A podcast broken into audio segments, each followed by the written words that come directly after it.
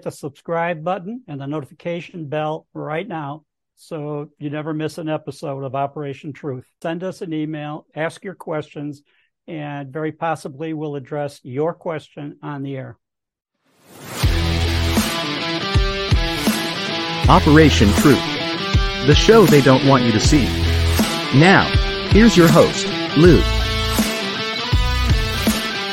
Hi, everyone. This is Lou Palumbo. With me, as always, is uh, Tom Fuentes, former assistant director of the F B I, my colleague and co-host.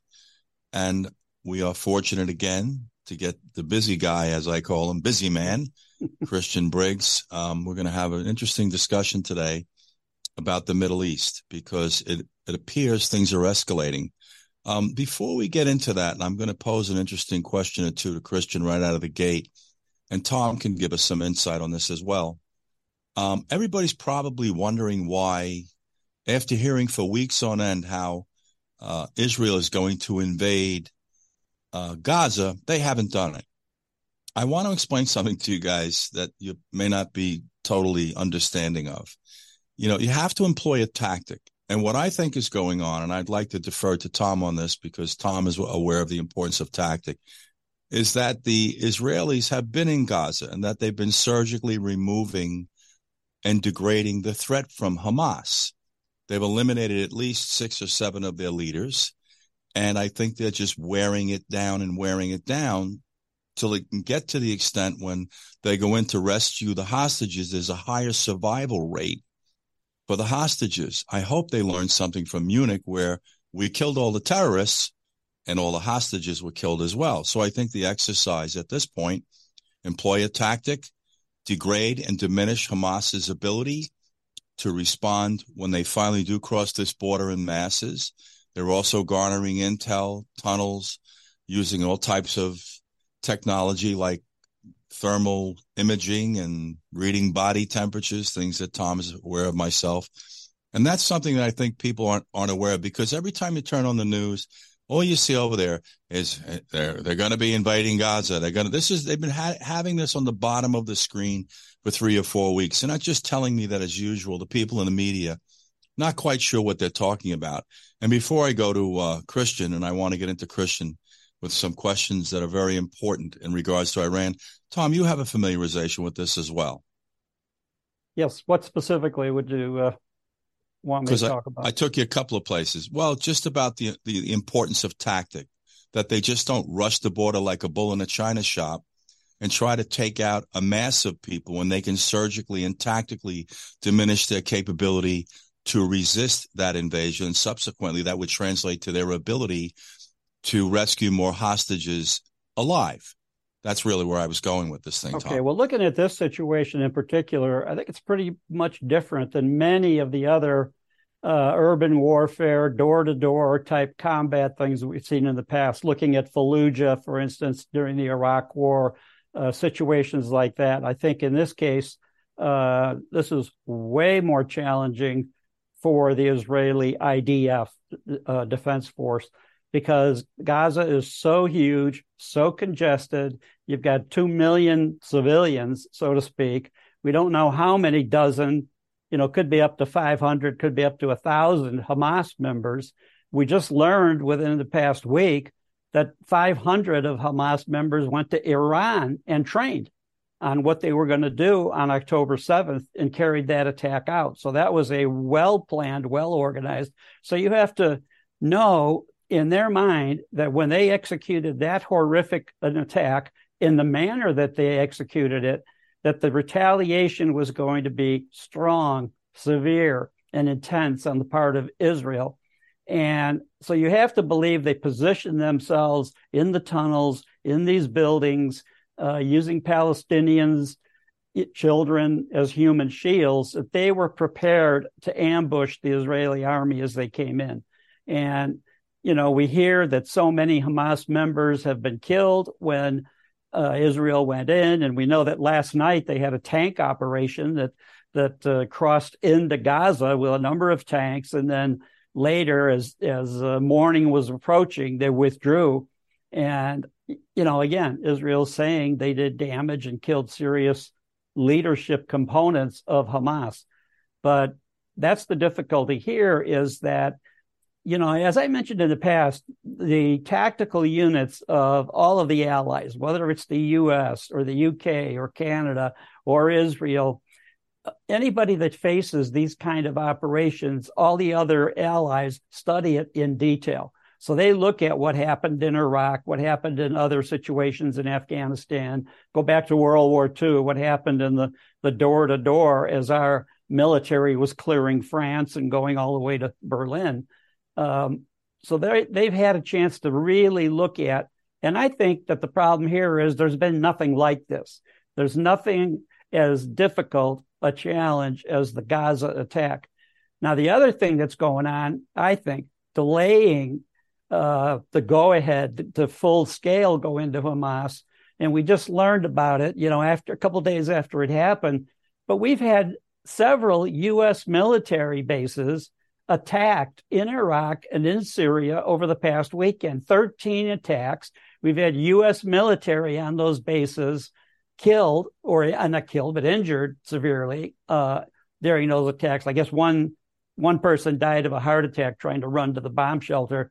But, you know, so we've had attacks on us. And then we hear our president, a appeaser-in-chief, tell the Ayatollah in Iran, If you if you do any more attacks, we're going to come after you. You know, so, you know, threat to that point. Well, wait a minute.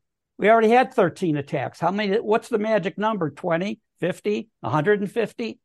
It, it reminds me, if I can, uh, you know, tell a side story. When I was a teenager, I had a cousin. Uh, we lived just outside Chicago. My cousin lived in Chicago, and he was always in trouble. He was, one, he was about two years younger than me. One of these kids that was always, you know, getting yelled at by the teacher, sent home. And his mother happened to be my godmother, my aunt, would yell at him, "Stevie, if you don't stop doing that, I'm going to beat you within an inch of your life." Now, I heard that expression how many times growing up when we were together or near him or, you know, engaged in some activity together. Not always bad, but in any event, I heard that expression, "I'm going to beat you within an inch of your life." And I think that's our president. Iran, if you do any more bad things, we're going to do something about it. And then it happens again and again, going back to Ob- Obama's playbook. Don't cross that red line. And then they cross it and cross it and cross it. Nothing yeah. happens. So I think that I think the world knows that Biden's pretty much bluffing, and that if he can avoid doing anything to Iran, he's going to try to do it. You know, Tom, I think that the the ineptitude of our government at this point is fueling this problem there. They, they're becoming more emboldened. Um, I want to transition over to um, uh, Christian right now, because we've had some exchanges about Iran having a nuclear device, number one, and then number two, uh, delivery system. Uh, Christian, what are we hearing about that? Stay with us. We'll be right back. It's Joseph M. Wanted with the Constitutionalist Politics. Tune in for the upcoming episode for May fourth. Issue, never the issue. As well as, yes, Peter Serafin, Rosemary Downer, Don Gallade, Gista the Rapper, Cy Young, Jason Perry, and upcoming Jack Hagar, Andrew Thorpe King, Trent Rock, Ed Temple, Chris Morehouse, and more. Please tune in to Constitutionalist Politics. God bless.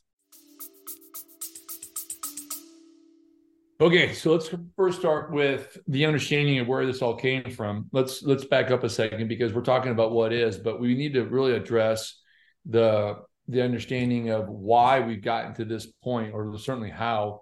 We got to this because Obama, during his two terms, determined that Iran was looking for an expansion of their nuclear program for energy. And they said it's going to be a peaceful transition from conventional energy to nuclear power to create a better energy source at lower cost for the people of Iran. Sounds great in theory, but we all knew that they were going to be able to take the enrichment of uranium, and they were going to utilize different methods. While they're making some for energy for the country, they were also going to be making a portion, a large portion, for nuclear weapons.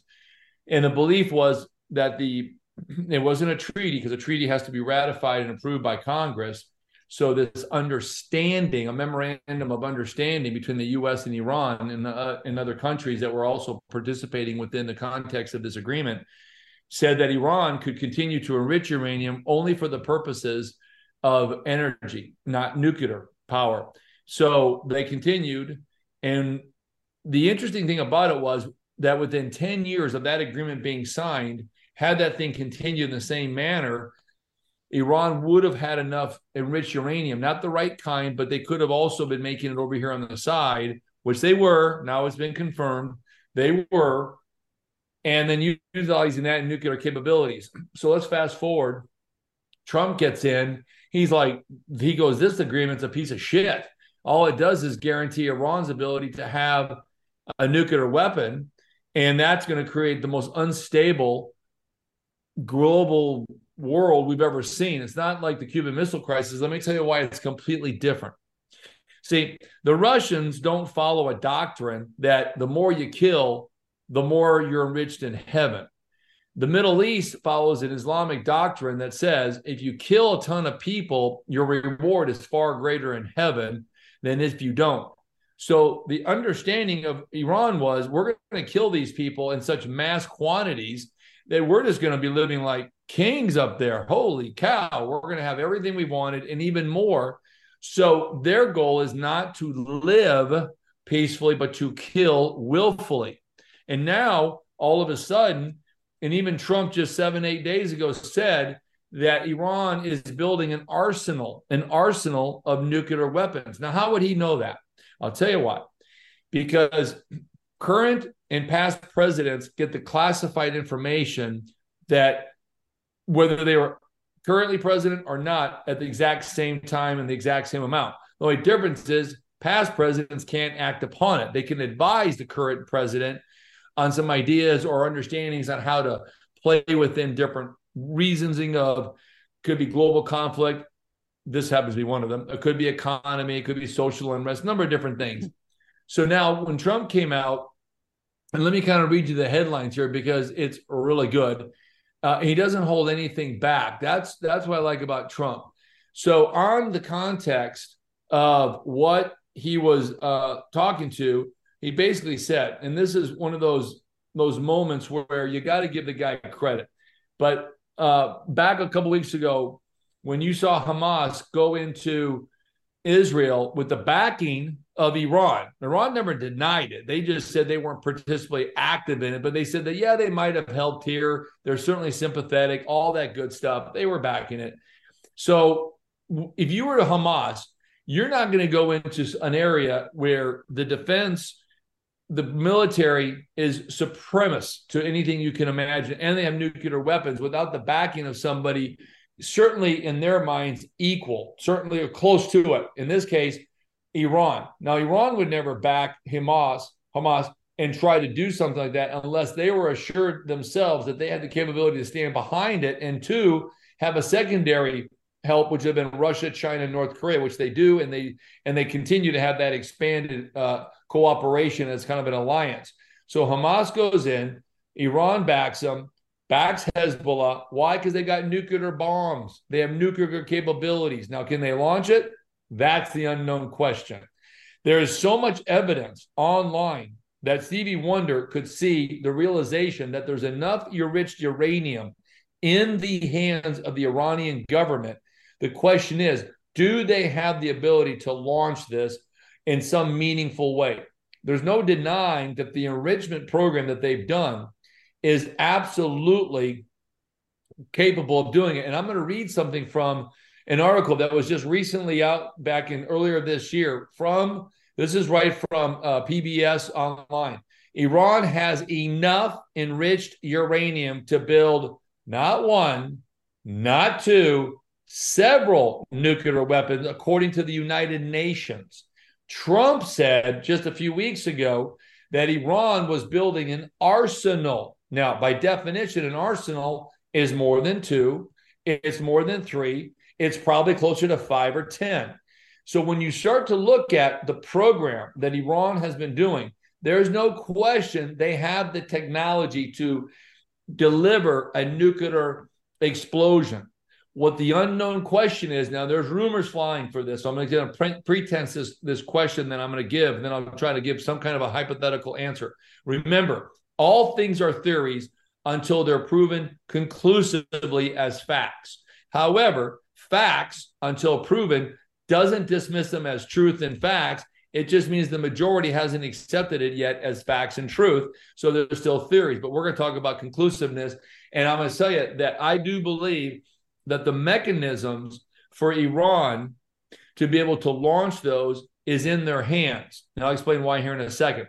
But going back to what has been said in the last six to nine months and just here in recent weeks, is that they have enough nuclear material, your rich uranium, different types, different types for both energy production to keep your homes heated or cooled and light bulbs on. Then it's different type of matter that goes into enriching uranium for atomic energy, okay, or nuclear energy. And I'm not talking about the power plant. I'm talking about full-scale nuclear war program. So if you look at the last... Well, almost eighteen months, actually probably has been about eighteen months, actually a little longer, it's February of last year, where Russia has been dominating, and I'm going to say dominating because it's been one country against multiple countries, including the U S and Ukraine. There has been kamikaze drones. Those drones are made and built, of course, and delivered from Iran to Russia. Russia's been buying those. What I've heard from my sources is that is not only just in cash that Russia's been paying for those drones, but they have actually traded technology from Russia on nuclear programming. So whether it's the it's the delivery or the or the reasoning that Iran has gotten so brave and cocky, in my belief, is because they have the ability to launch a nuclear weapon against Israel or other people. I do believe this wholeheartedly. Now, how far? We don't know yet. I do have a, a couple speculations, but there's purely speculations. I believe that it could go somewhere between seven and eight hundred miles, up to maybe eight hundred ninety-six miles is my is my kind of theory. Again, I may be proven right here sooner than later, and that would be a misfortunate, actually. I hope I'm I'm never proven right. And so when saying that, I believe that you're going to see one of three things, or maybe all three.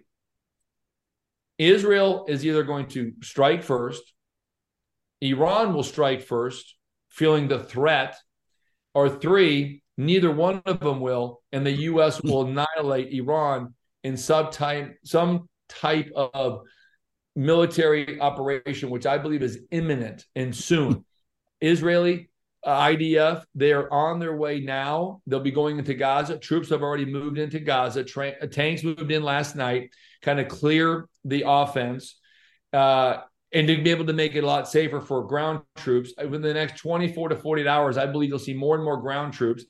Why do we have multiple carrier groups in our Navy sitting just a few miles off from the coast of Gaza? Well, because we're going to enter a war. We're going to be going in there, either one, as a peacekeeping mission. Yeah, that's what people like to think.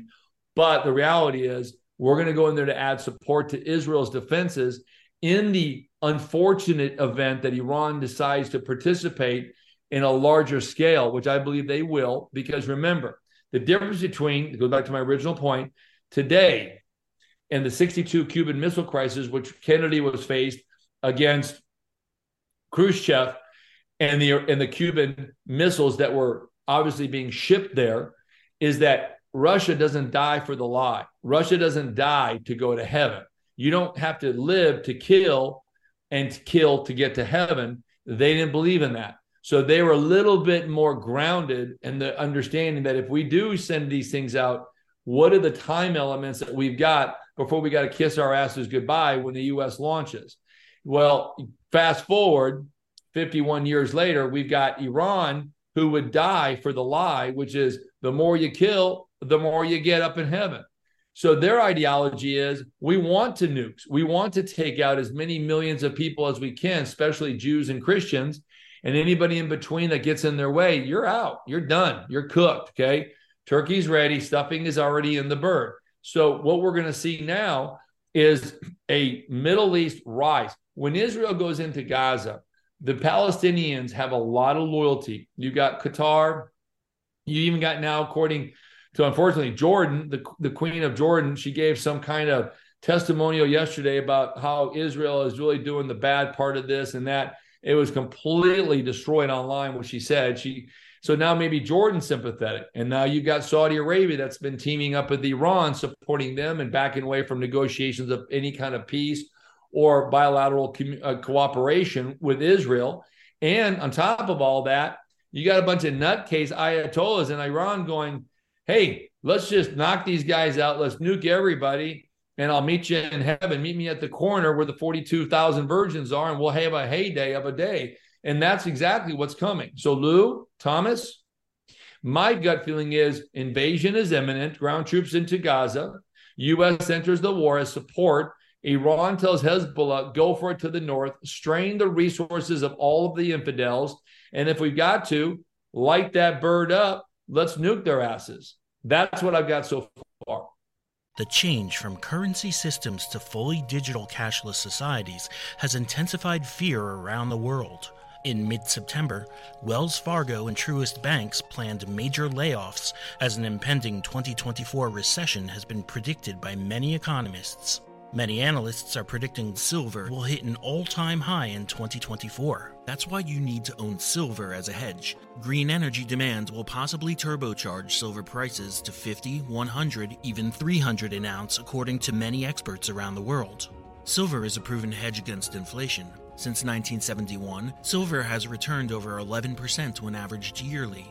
Hard Asset Management is a trusted leader in precious metals and rare coins for nearly forty years. We have the guaranteed lowest prices, fast and easy ordering, expedited shipping, with award-winning customer service available eight a.m. to eight p.m. C S T, Monday through Friday. So protect yourself from the chaos. Invest in stability with Hard Asset Management. Call now and get your free Hard Asset Management information kit on how easy it is for you to own silver. eight four four, four two six, four six five three. Free delivery and extra silver with every ten thousand dollars bought. Use promo code double oh seven. Well, my... Not to mention, my... Uh, Christian, ahead, you haven't mentioned Turkey. And Turkey I know. Is I, also... I, I, I, go ahead, Tom, because I, I got that up here. But you go ahead and talk on that, because you're right one hundred percent. I was just going to say, Turkey has already expressed solidarity. Uh, if something bad happens to Hamas or Hezbollah, you know, they're yeah. going to they're gonna invade also. They hate Israel. Hate them. Well, guys, the the one one fact that is attached to this entire conversation is that if the United States does not intervene militarily, there will be no more Israel. It's really that simple. And I think a lot of what you just spoke to, um, I would say all of what you just spoke to, Christian, is, is right on the money. Um, they're going to continue to strain and degrade Israel the same way I believe Israel's trying to strain and degrade Hamas before they go into to re- uh, rescue the hostages. In reference to the delivery system, I think we would be naive not to believe that they're in possession of a delivery system, especially with the support of nations like North Korea, who have demonstrated they have rockets to deliver devices. It's really that simple. The, the, the question at this point is our ability, and I mean by our, Israel, the United States, our coalition, which is going to have to get involved in this thing, Uh, our ability to determine if, if, in fact, they have that device, and then what we're going to do preemptively. Um, you know, I, I have to say something interesting. I'm watching all of this um, pushback in New York, in particular, people that are pro-Palestinian, and they're uh, looking for restraint, you know, on on the, the side of Israel, which just simply isn't coming, folks. They are relentless in their mission. They understand what has to be done. And what's so interesting about the demonstrations, and I don't want to go off on a tangent about it too much, but you can demonstrate all you want, New York, Chicago, L A, wherever you so choose, not going to influence our foreign policy, foreign policy, and it certainly isn't going to influence what Israel's going to do. They're going to do what they need to know, you know, that they have to do it. And that's it. It's really that simple. Um, they're looking for restraint on, on the part of Israel. Well, just to remind everybody, after the Trade Center came down, we went after Afghanistan hot and heavy. There were no people protesting in our streets about you know, let's have some restraint. We went in and did what we had to do to address a threat. I think everyone's pretty much to acknowledge the fact that, that tragically there's going to be collateral damage in the form of loss of human life, among other things. Um, this is not going to have a happy ending is my concern. My other concern is whether or not we have the right team in place to take this along by the hand and escalate it. You know, Christian, you you discussed having um, a couple of aircraft carriers in, in the Mediterranean right now. And and and this thing about that's a deterrent, it, it, it, I hope it isn't window dressing and us being a paper tiger, which is part of my concern. You know, if there was ever a time that this guy was in over his head right now, Biden is in over his head. And tragically, I see no one on the on-deck circle in any capacity in this government that's up to speed. I listen to these press conferences. They're disconcerting, the lack of veracity, you know, the playing on words, the ducking and dodging the questions. It's just really un- unbelievable. Um, Tom, I, I want to ask you, um, I want to just go off onto this shooting in Maine for a minute, um, which has overtaken the airwaves. You know, we almost didn't hear Israel um, since this thing broke last night. And on top of that, I mentioned in the last podcast, our last broadcast, that we haven't talked about our borders, the cities. Our foreign policy just is what it is. This whole cost of living, this transition to elect- electricity, which is just completely being misrepresented, the manner in which that will take place. And I'll just use the word nuclear, just so people understand. But, um, you know, you know, yeah, Lou, if I could go back to that one second before getting to the main shooter. Go. Uh, you know, we don't know. We know, or we're told now, that Iran trained hundreds of Hamas members in Iran, uh, probably Hezbollah and some of the other groups as well in Iran. And at the time they trained them, and at the time they prepared for the attack that occurred in Israel on October seventh, they had to know that Israel was going to react and react severely. In fact, they've held off, I think, a lot longer than even Iran would have predicted. I think they figured there was going to be a tremendous emotional response and an immediate attack of Hamas in Gaza, you know, a couple of weeks ago. The reason I'm saying this is, what's to say if Iran does, in fact, have one or more nuclear weapons now, and they knew that this attack was going to happen, followed by a massive retaliation by Israel, what's to say that they didn't put nuclear devices into Israel or smuggle them into the area already, and that they're not going to rely on any kind of a missile system or aerial system or aerial bombers like we did when we dropped our bombs in World War Two, but used the trucks, you know, trucked them in to Israel or Gaza or Lebanon and put them in a position that they're already there. We can attack Iran all we want, or uh, Israel can attack by air, can can bomb the oil fields and all of that in Iran, but maybe their nuclear weapons are already in position to be used in Israel. You know, Tom, but and Christian, there's just one issue with all of this. You know, suggesting that Iran would detonate a nuclear device in Israel, you know, I understand it sounds like it might address their mission statement, but there's going to be fallout from that. There are countries contiguous to uh, Israel, north, uh, south, and west. And on, on the east side is the Mediterranean. But it's not like this isn't going to have an impact on other parts of the Middle East, because it is simply stated. Um, I also think that if there was really a strong sense that Iran was in possession of a device, that Israel would be, be would have addressed it, or they still may address it. You know, this thing is going to continue to play out. I want to leave it right there for now, day by day. And we're going to see, and this is our concern, the level of commitment and involvement the United States takes on. So I, I hear, I, I, you know, these are hey, all. Hey, Lou, I'm gonna. I got. Yes, I got a bunch of. Hang on a second. I got. You got some good stuff there. You made some good points on some stuff here, but I got. I got answers for you. Ready? You ready yep. now? Here we go. Yep. So two things. There's articles that show two two important basic elements that need to be addressed. Number one, We have what they call super bunker buster bombs. Now, Thomas, are you familiar with the bunker buster bombs? You know, the ones that go deep? Yeah, and th- there have been articles recently saying that none of the bunker buster bombs or greatest of all time or any of those can go deep enough because Iran has put their nuclear nuclear program so far underground in the mountains that we wouldn't be able to penetrate it with our bu- uh, bunker buster bombs. Wasn't, right. wasn't that also a problem, gentlemen, with Iraq? Supposedly, the bunkers that were built, which were built by Germany, I heard, they they were uh, we weren't able to get to them either. We weren't able to reach them as well. Isn't that true in Iraq as well? Back, you are correct, Lou. There were some that were not able to be gotten to like that. They had to go in there and do different version, different missions. See, we've got we've got bombs that can go down to between sixty and eighty feet. But when you've got twelve, fifteen feet of concrete that go below even eighty feet, only thing that can penetrate that would be a nuclear bomb. Now, the re- the reason, and there's articles just in the last couple, three months here, three, four, five months, that are continuously showing that the reactors, the enrichment reactors, and there's probably about a dozen reactors, are anywhere from a minimum of sixty to one hundred feet. Now, some people speculate it could be even deeper. Now, nobody really knows for sure because, remember, the inspectors were never allowed to go back in there, right? The I A E A, the International Atomic uh, Energy Agency, was never allowed to go back in there.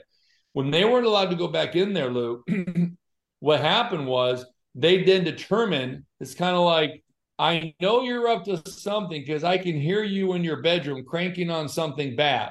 They knew that they were doing some enrichment because, remember, there's two different types of enrichment, one for energy use and one for atomic explosion use, fission and fusion.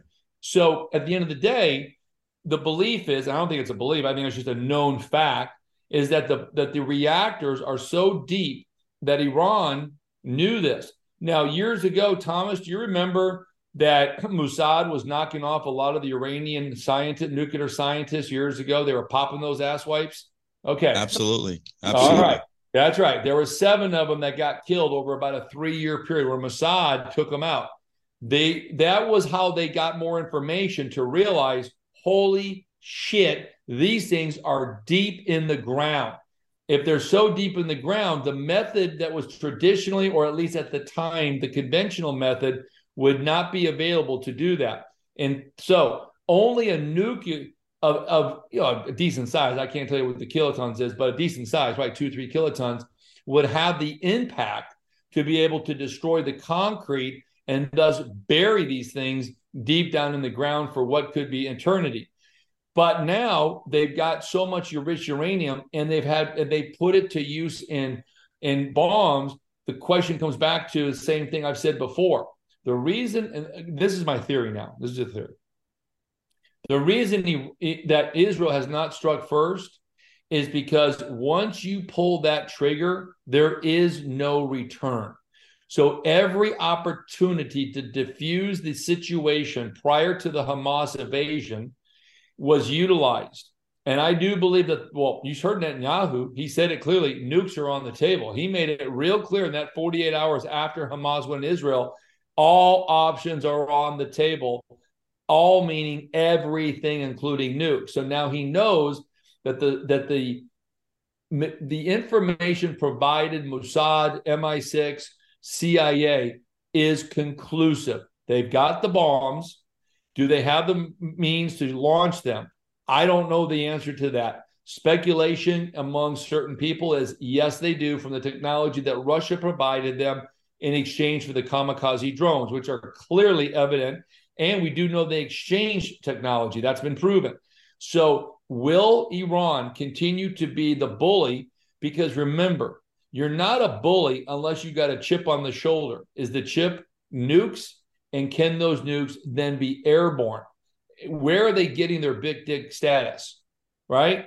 The big dick status is, I got the dick, I can hold my own, I got something else to show you. And I believe that Iran has the nukes, has capabilities to launch them. We know this. That's why we sent over the ships, the carrier groups, and the troops. And by the way, U S troops are on the ground in Israel as of right now. That's been confirmed by two sources. I don't think it's right, man. I think it's just more of a hostage uh, hostage rescue missions in Gaza. You know, guys, there are, there are three what I call corner turners. The first one's going to be when Israel does invade Gaza.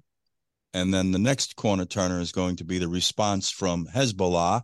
And the third corner turner is going to be the response by Iran, you know, and now it's it's trying to figure out what everybody's response is actually going to be as this thing continues to escalate. There is no indication that Israel is going to back down from their position in addressing Hamas, period, end of discussion. The question moving forward is, all these people that are rattling sabers, you know, they always say, don't let your mouth write a check, your body can't cash. Well, let's mm. see what Hezbollah does, and let's see what Iran does. You know, this whole situation in the Middle East, the timing couldn't be worse, guys, because we're we're being pulled in different directions as we're sitting here speaking about it. We're we're over-invested in the Ukraine, in my opinion. Now we've got to back Israel. There's no ifs, ands, or buts about it. They are a cornerstone Agreed. to our security. Yep. And now we're possibly knocking on something with Taiwan. And, you know, you talk about spreading us too thin. I don't know what the end game is on this. Guys, I, I do want to go back to this issue just very quickly up in Maine, because something that, again, we're not talking about in this country because it's a heavy lift is the mental health issue. And I know we're talking about, you know, gun control. Right, right away, they're talking about gun control and the access to weapons. I find it incredibly interesting that no one seems to have the wherewithal to realize that times have changed and we need to start to screen people before we give them weapons, period, psychologically. Maybe we should apply that to motor vehicles as well. But point taken here, let's do something to fix this going forward, because this is not going to go away. We have a mental health problem in this country that we just seem to want to avoid. If we recall, around this time last year, we had that big bipartisan gun control agreement, and they talked about allocating funding to mental health. Where? Enhanced background checks. Apparently that didn't work because, ladies and gentlemen, the only thing we know about you when they run what they call a NICS check, National Instant Criminal Background Check, is you haven't been convicted of a felony. The other fly in the ointment right here, and we've talked about this a little bit off screen, is this whole thing with HIPAA. You know, this conversation has to be visited. The other thing we have to be careful of is that people don't start to weaponize this whole thing with someone's mental, emotional state, you know, because we know how how vindictive people can be and how irresponsible they can be. You know, I just had another friend in the New York City Police Department kill himself. I won't give you his, his name. He he incredibly well liked. He was a deputy inspector, recently retired. The notion that we would ever go for counseling, right, or to talk about something, the minute the police department found it, they modify you. They take your guns. They stick you behind a desk. Everything that's counterproductive to your healing. That's why we kind of compartmentalize it. And I know this from our own community. I know, Tom, you can speak to this as well. But this whole thing about mental health at some point has got to be discussed, number one. And number two, we keep avoiding April twentieth of nineteen ninety-nine, which was our wake-up call, Columbine. We've lost a generation of people here. This guy involved in this shooting was forty years old. That's nineteen eighty-three the guy was born. What about accounting for the mental state of most Americans? And you know what? I laugh because leading the charge and, and deception and lies and, and how would you say a loss of reality is the entertainment industry. Every time you turn it on, it's bang, bang, shoot them up and indiscriminate killing of people. Then we have video games. Tragically, some of our guys from special forces are involved as technical consultants in making them as authentic as possible. Weapon systems, weapon types, tactics. Guys, you got to take responsibility at some point. And the common denominator to all this, people are making money off this. We call it blood money. But this mental health problem is a big one. Um, this HIPAA law has to be looked at. We need intelligent reform. Maybe we should stop calling it gun control. Control is a very negative word. Maybe it's a firearms management issue we need to soften the blow for everyone. I would never suggest disarming this country, for reasons that we're talking about today. We see what's going on in the Middle East, in the Ukraine, possibly what's going to go on in Taiwan. We're rushing to arm Israeli citizens. We're rushing to arm Ukrainian citizens. How anybody in this government su- suggests that you shouldn't own an assault rifle is just pure buffoonery. But instead of, you know, continuing to politicize this and looking through this political lens, why don't we problem solve here, guys? Why don't we do what I've spoken to a number of times? And I want to go back and, and revisit something that I've said on air before, when we were doing Between the Lines, before we transitioned into Operation Truth, and what I spoke about on a live radio show two days a week. I moved to Manhattan Beach, California. I had a home up in Malibu, and I moved down to Manhattan as well. I had two nice places. My one apartment was on the Pacific Ocean in Malibu, but I'm down in Manhattan Beach, younger, happening, dripping with young girls. Let me be really candid with you, so I'm not lying about this. Big motivator. So I bump into the chief in Manhattan Beach Police Department, Ernie Klobuchar, gentleman, intelligent, just smart, well-spoken. And I went in and I pled my case. I explained to him I was a retired law enforcement agent. I owned a very high-profile private security group, rattled off a few clients, provided him an overview on the company. And he said to me, I want to help you with this. I'm going to give you a concealed weapons permit, which allows you to carry throughout the state of California. Here were the conditions, guys. To get my first permit, I had to go and be psychologically screened with the same individual, same young lady that, that screened L A P D and Manhattan Beach Police Department. I took Minnesota Multiphasic screening. I know they changed the name of that. Raw shock word association at an interview. I got a permit for two years. Permit was coming up for expiration. Guess what, guys? I went in again, and I took Minnesota Multiphasic screening and the whole battery of testings. And I did that for like about, eh, I'm going to say, a ten-year cycle, a ten-year period every time. They went in and they background checked me, and they made me come in and qualify. So why don't we add some intellect to this discussion and fix this problem, or start to address it on some level? And again, guys, let me say one thing to you. This is just the beginning of a conversation, because we have to be careful when we become the architects of these big plans that they don't discriminate or make it, um, I would say, problematic for certain people as opposed to other people. Bottom line is, psychologically screen you, conduct a criminal history check, train you, in my opinion, comparable to what law enforcement gets. Why would you want less?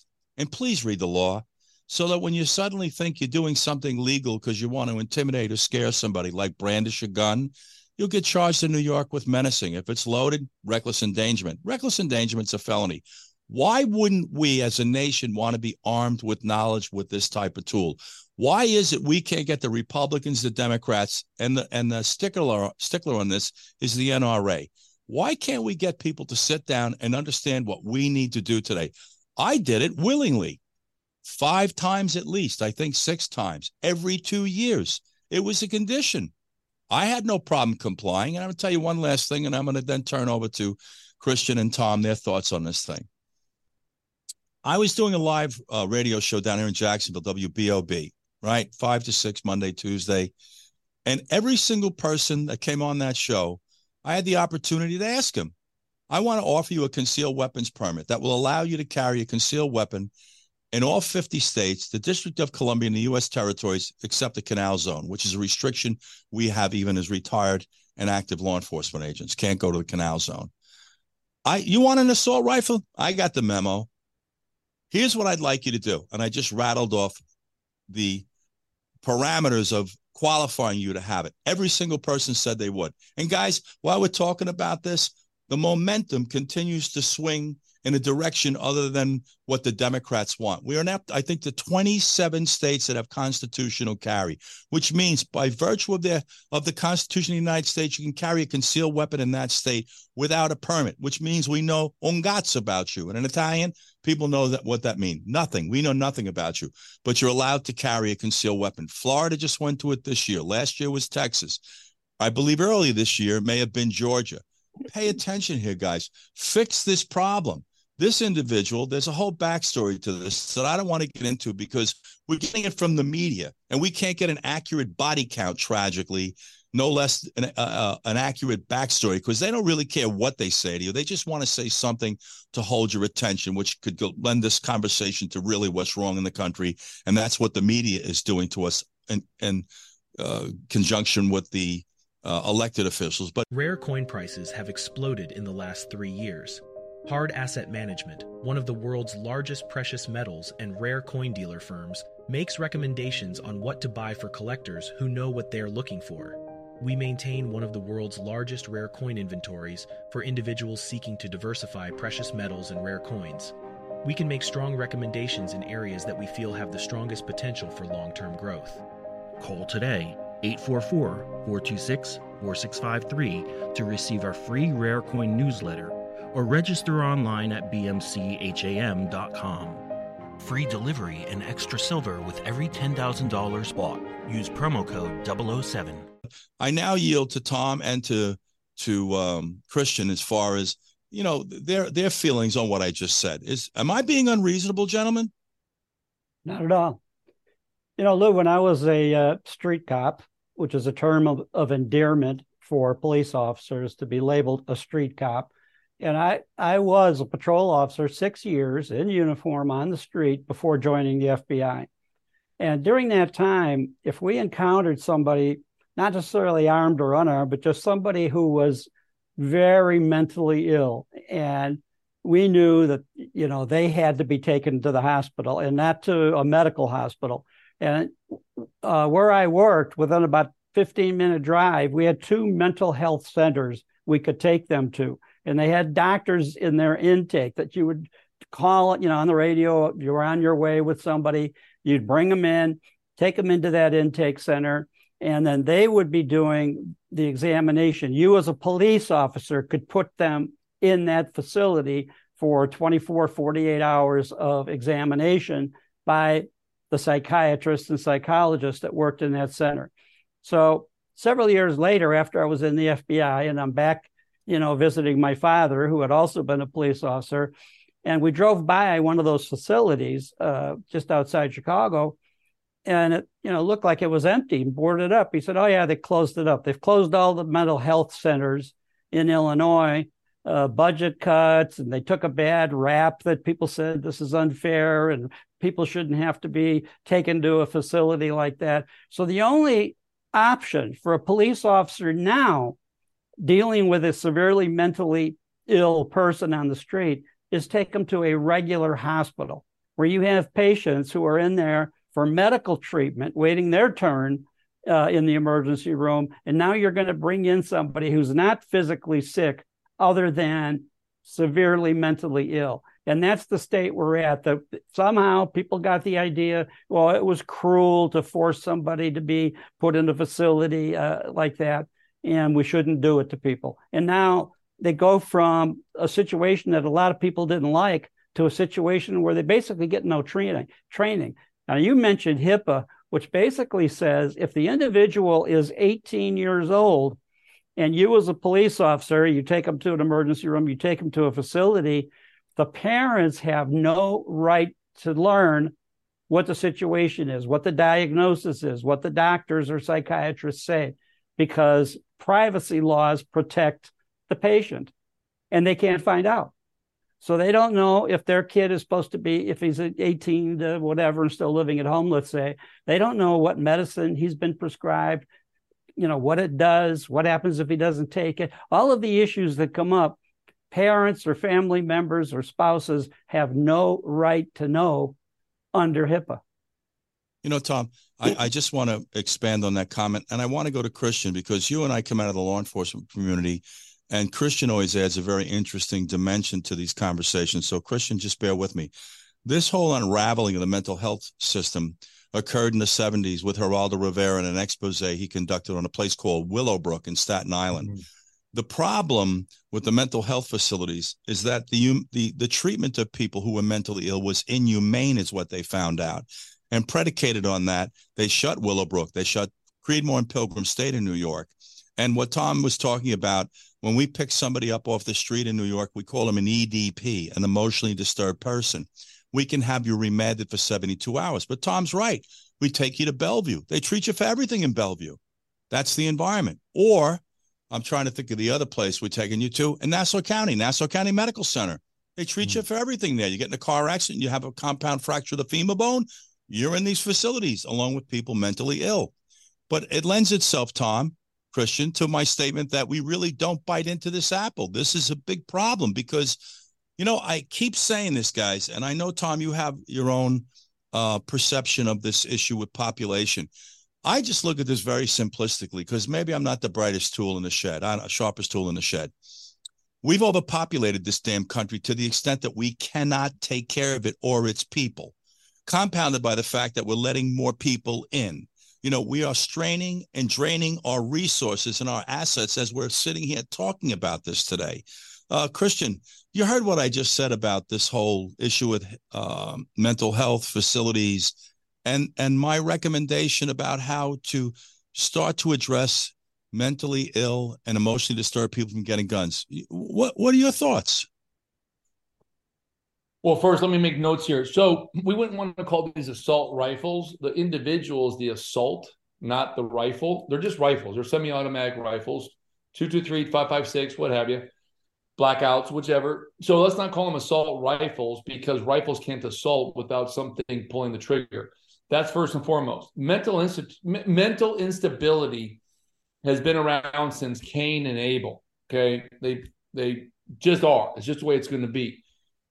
I know that some of the past ways in which we would deal with that is exactly what you said. Lock them up, throw them, you know, a, a bone here and there, maybe throw them an aspirin when they need it, but put them in a padded cell. They'll be just fine.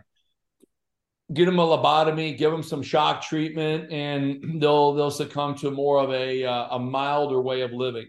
Those aren't the right tactics. That's that's almost witchcraft at best. The way you treat this stuff, and I can't disagree with mental health background checks. However, with people not showing instability or lack of better judgment, for, for a way of saying it, you're going to have to just roll the dice. You can't have red flag laws that say, I think he's a bad guy. Well, you think or you know. Show me the evidence and we'll show you an opportunity to bring that person in for a psych evaluation test. Christian, so let me stop for one second. I do, I do agree sure. with everything you just said, but yeah. what I'm saying, what I'm spe- specifically speaking to in, in regards to evaluation is for yeah. the purpose of allowing people to access guns that we carry in law enforcement and that our military carries overseas and, and assaults and counter assaults. So I hear exactly what you're saying. And this whole thing with the red yeah. flag, and that's why I said earlier, buddy, you know, I'm, my concern is always that someone's going to get real creative and weaponize this and try to punish their spouse or their neighbor or a relative or a friend. You're one hundred percent right. That's why I also said, Uh, prefacing this conversation, that this is just the beginning of the conversation, that we need to sit down with some people that appear to be or would like you to think that they're intelligent and start to problem solve this issue because it isn't going away. And as far as the mental health of the country, along with the growth of the country, exponentially is an increase in other areas. The other thing, guys, we, we've lost this generation of children. The mental health of these kids today is horrific. Listen to them and look at them. We, we've used technology to parent our children. We parent our children with Amex cards and B M Ws and Mercedes. We're not even talking about the failed parenting component of this today, guys. I don't think we have enough time. But I agree one hundred percent with you. You know, how are you supposed to know if someone has all the, the wheels turning in the right direction until you test them? And we're not going to just do that randomly. That's not fair. It's not the kind of America that we live in. But my thing is this, criteria to obtain a deadly weapon, we need to do a little bit more than vet you, make sure you're not convicted of a felony. That's my position on this thing. I lived it in Manhattan Beach, guys. It works. If Ernie can do it, the rest of this country can do it. And I have to tell you the other thing. That was nineteen ninety-four. ninety, I, I know, because I, I still have the permits that he gave me. And I know the criteria that I had to meet. And one thing I know about myself is I think I'm sane based on this whole process that I subjected my to at least five or six times, not counting the police department. nineteen seventy-three, we took Minnesota Multiphasic screening, Raw Shock Word Association. I don't know what to tell everybody about this, but now we, we have another heinous gun act, and rather we're talking about the need for the public to have this weapon. Well, why don't you go tell the Iranians, I mean, the uh, Ukrainians that, and go tell the, the Israelis that. I, I didn't mean to cut you off, um, uh, Christian, I apologize. So please continue with your thoughts. I just wanted to delve a little bit into what your comments were, your observations. So here's how it kind of works on average. You have roughly about four thousand people this year, as an estimate, between three thousand seven hundred and four thousand that will be killed in mass shootings like we saw last night, four thousand. Okay. You have about forty thousand people that will basically kill themselves with guns. Tragedy. self-inflicted suicide. You're not going to be able to stop that. That's just a given. So the forty thousand is almost irrelevant because they'll find a way to kill themselves anyway.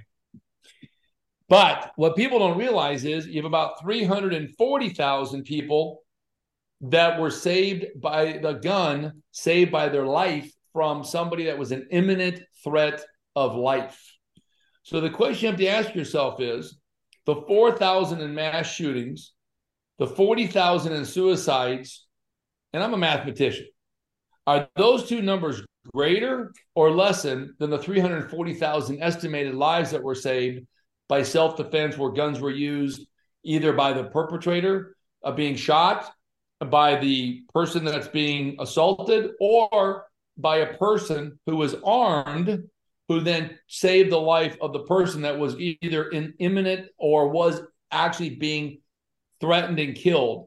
So the question comes right down to, do you want to save more and have guns utilized in the same manner they're in, increase the awareness of mental instability through realistic expectations of evaluation, or do we bitch and complain and say, get rid of the guns and three hundred forty thousand lives are still going to be killed because bad guys don't give a shit about laws?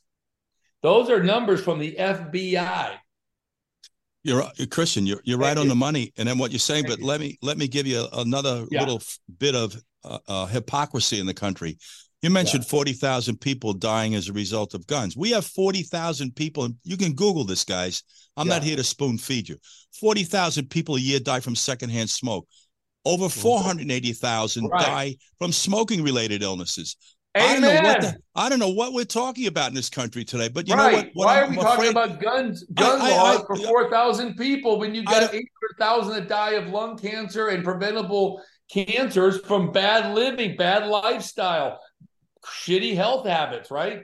Eat, smoke, drugs, alcohol. Hell, there's a million people that die of heart disease a year. Most of that. Heart disease comes from drugs, alcohol, and eating improperly. That's a million people. We should get rid of alcohol, all drugs, and you should never have fast food again. Let's save a million people. Lou, I think we're going to get the the uh, the the Nobel Prize for Health. I think I got this figured out, baby. We got it coming. Yeah, but you know, that's going to add to our overpopulation if you save all those people. Uh, okay, well, there goes the W E F. We're done. John Kerry. Oh, hold on. I got a call got from John Kerry and Bill Gates. Let me told me to shut up because I found a way to not have depopulation. Sorry, guys. I got to call you back. Any, anyway, you know, the, the thing that's interesting about this is that I'm right about that. It's probably yeah, exponentially easier to address this gun issue than these other issues we're brushing up against. Because, it you know, four hundred eighty thousand people, that's almost a half a million people are dying from cigarette smoke every year they're talking about. There's a gigantic billboard on Santa Monica Boule- uh, Boulevard as you drive from I know what that is. West I know to East. Is. You know what I'm talking about. Gives you the stats right there. All you've got to do is look. It's right. It's like looking at the budget, you know, the deficit in time, uh, not Times Square, down in Union Square. Guys, it's staring you in the face. But you know what gets me? We keep electing these people that they can't get out of their own way. You know, most of them can't find their ass with both hands. I don't understand what's going on in this country. And all we have is a lot of posturing in the media, no problem solving. A lot of posturing in, in the uh, uh, political arena, no problem solving. Guys, we're giving you a fix right here. We can give you a fix to everything. The borders, your crime in your city. Uh, Christian just brushed up against something that you guys need to understand. You want to reduce crime? It's not gun laws. It's the enforcement of the law. Some Amen. Notion that we have vacated today, guys. And it's not about being a Republican or a Democrat. It's about understanding the country you're in and wanting to be part of the solution, not part of the problem. Any case, guys, um, I, I did want to talk about um, uh, Israel taking a back seat to this shooting. You know, I was mentioning earlier that Israel took our attention away from the borders, which are critical in this country. Whether people understand this or not, the scope and scale of this issue is going to overwhelm us. This random crime in our cities, this cost of living, you know, all of a sudden, Israel smothered that. Now, Israel's been smothered over this shooting in Maine. And I don't know what drum they're beating up in Maine. This is another uh, in my opinion, potentially avoidable situation if you just listen to the conversation a couple of minutes ago that we have. This hey, is Lou, incredible. Bob, yes, sir. Lou, yes, sir. Let me, let me, I got to bring this to everybody's attention about Israel, because people need to realize when we were talking about on the top of the show, and this is exactly the reason why it goes into the gun thing. Ukrainian, Ukrainian uh, citizens were barred from any guns, and they started handing out guns. Israelis were barred from guns. They started handing out guns. I, w- I had the pleasure of last night dining with the chairman of Homeland Security and um, and Security Committee, and we know that there are estimates floating around by how many terrorists have come in. Okay, those estimates are a very large range. Now, online, you'll see a lot of people throwing numbers out. I have a feeling, and I cannot confirm this with, with the Congressman Mark Green, you know, obviously, who's chairman of Homeland Security Committee, because he nobody really knows, but he's got some good, good suspicious numbers, I'm sure, because he's got access to the data we don't. But my estimate is personal, based on sources that I truly believe, is about a quarter million sympathetic, maybe more. I've heard as high as two million. That may not be too far off the reality, which scares me to even think that number could be real, which it may be. And that is, when I say sympathetic, we know that if you took one hundred people of the Muslim faith, that between five and ten percent, this is a fact, this has been tested and proven, would have sympathetic means to justify the jihad or the war against Christians and Jews or or non-believers. Let's just call it non-believers. But so let's take this. You got roughly ten, twelve, fifteen million people who follow the Muslim faith in the United States. Let's do the math. It's not far now from the reality is, will five or ten percent of those people rise to the occasion to kill the infidels? Now we do need guns. We need these military-style guns, potentially. Why? Because whatever happens was inevitable, the theory of chaos. Ukraine, one. Israel, two. We have open borders. Did you guys see the numbers published yesterday? We've had more terrorists apprehended at the border so far this year than the last twenty years combined, period. In fact, it's the last thirty years. Christian, Think let, about me say, this. let me say one thing yeah. to you, sir. Every okay. Everything you're, you're referencing is spot on, and, and I want to make this in a real simple concept for everybody. Yeah. If the United States intervenes militarily on behalf of Israel, you should yes. expect terrorist incidents in this country in mass numbers. And I don't know what the F B I is doing, and I don't want to start this because I'll end up, you know, giving Tom high blood pressure. But I hope they're paying attention to who's in this country right now. I don't need to make a joke of it. But... Um, you have a high blood pressure? No, Tom, Tom's too cool. Nah, man. I'll give no, it to I him by the end Lou, of the show, how, though. How is the F B I going to be aware of the threat when we don't know who's coming across the border by the yeah. millions? We have right. several million people in the Biden administration millions. that have that came into our country as basically a walk in the park. We don't know who they are. We have no clue anything about them. And That's so... Right. And how many does it take to launch a successful terrorist attack? Not One, many. Tom. One. One. Hey, guys, listen. We're going to continue this conversation in the next uh, show, next podcast. I- I'd like to pick up right where we left off, because what we're talking about related to this domestic issue of terrorism, the borders, how it's fed this, is critically oh. important for us to continue this discussion. I'm going to give you the closing word, Christian. Okay, I got to tell you, we're going to keep it going for a few more minutes. The, the co-pilot, I'm sorry, the off-duty pilot who assaulted the pilot and co-pilot to turn the engines off at the Alaska Airlines said he was under high level of stress and depression and took magic mushrooms and became irreversibly violent to the point of trying to kill eighty-three people. Now, I did a little homework on these psychedelic magic mushrooms, much like cannabis. Let me tell you how it works with mushrooms and cannabis. If you take too little, you don't feel it. You take just a little bit more, you kind of feel a little euphoric. You know, you kind of like want to hug. Maybe hugs and kisses are. You take too much, you get the best sleep of your life. Nobody in the history of mushroom taking or cannabis taking becomes so violent they want to shoot up everybody around them. That is a lie. When we, as a country, and the investigators look at this, Magic mushrooms or psychedelic mushrooms treat what? Anxiety and depression and schizophrenia. It calms them down. It doesn't make them want to go shoot their parents. It doesn't want to make them go and run a marathon. They just want to get into a hot tub and love everybody. That's the way it is. So for this guy, hear me out, to get on a plane as a pilot in the cockpit, mind you, on the jump seat, for him to get up and willfully shut those engines down, which they were milliseconds away from irreversible harm because the pilots had to get those throttles pulled back. As you know, I'm a pilot. I know how this works. And let me tell you something. It doesn't add up. Now, going back to his background, here's a white guy. Looks just like middle America. Sounds like middle America. Wife and two kids. Works for a great company. Great benefits. You would have to be hell-bent, psycho crazy to be able to do that. And so to me, that was, in my opinion, when the dust settles and the backgrounds are checked, don't be surprised if there's more to that story than what meets the eye. And all of a sudden, the story's gone. Did we hear about that story? He's got charged with eighty-three counts of attempted murder, eighty-three attempts of great bodily harm, and one attempt of just trying to destroy a commercial airline uh, plane. So it doesn't add up. The four and four is not making eight, Lou. It's making less. Six, five, four.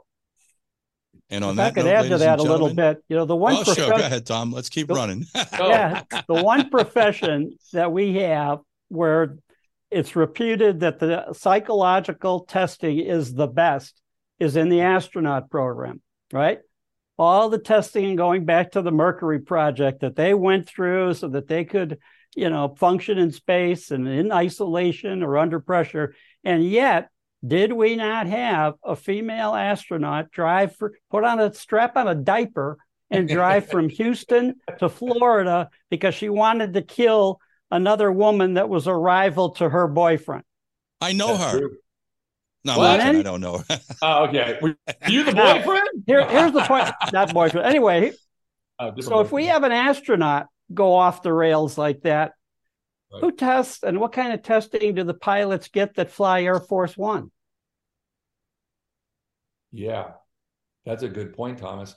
And I'm gonna, how about this, Lou? Thomas, listen to this. You go online and there are theories, and these theories are like anything else. They come from a place or an origin where there's some fact basis to build on the, the facts to a theory, which is the expansion of the facts.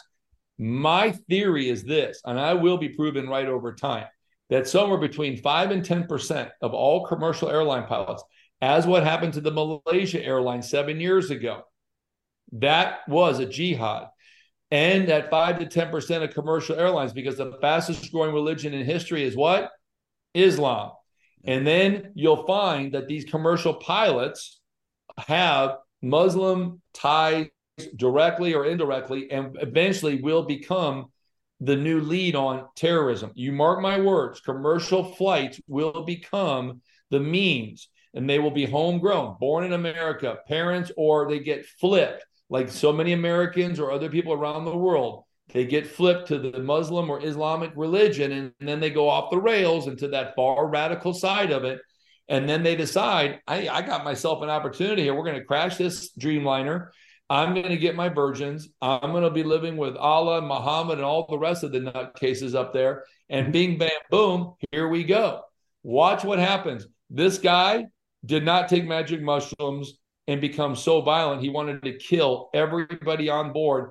Father, husband, loving, two kids. Go look it up, Lou Thomas. He doesn't fit the profile because we don't know what the profile is. So maybe he did hit, hit, fit the profile. That's what's scary, because Thomas is right.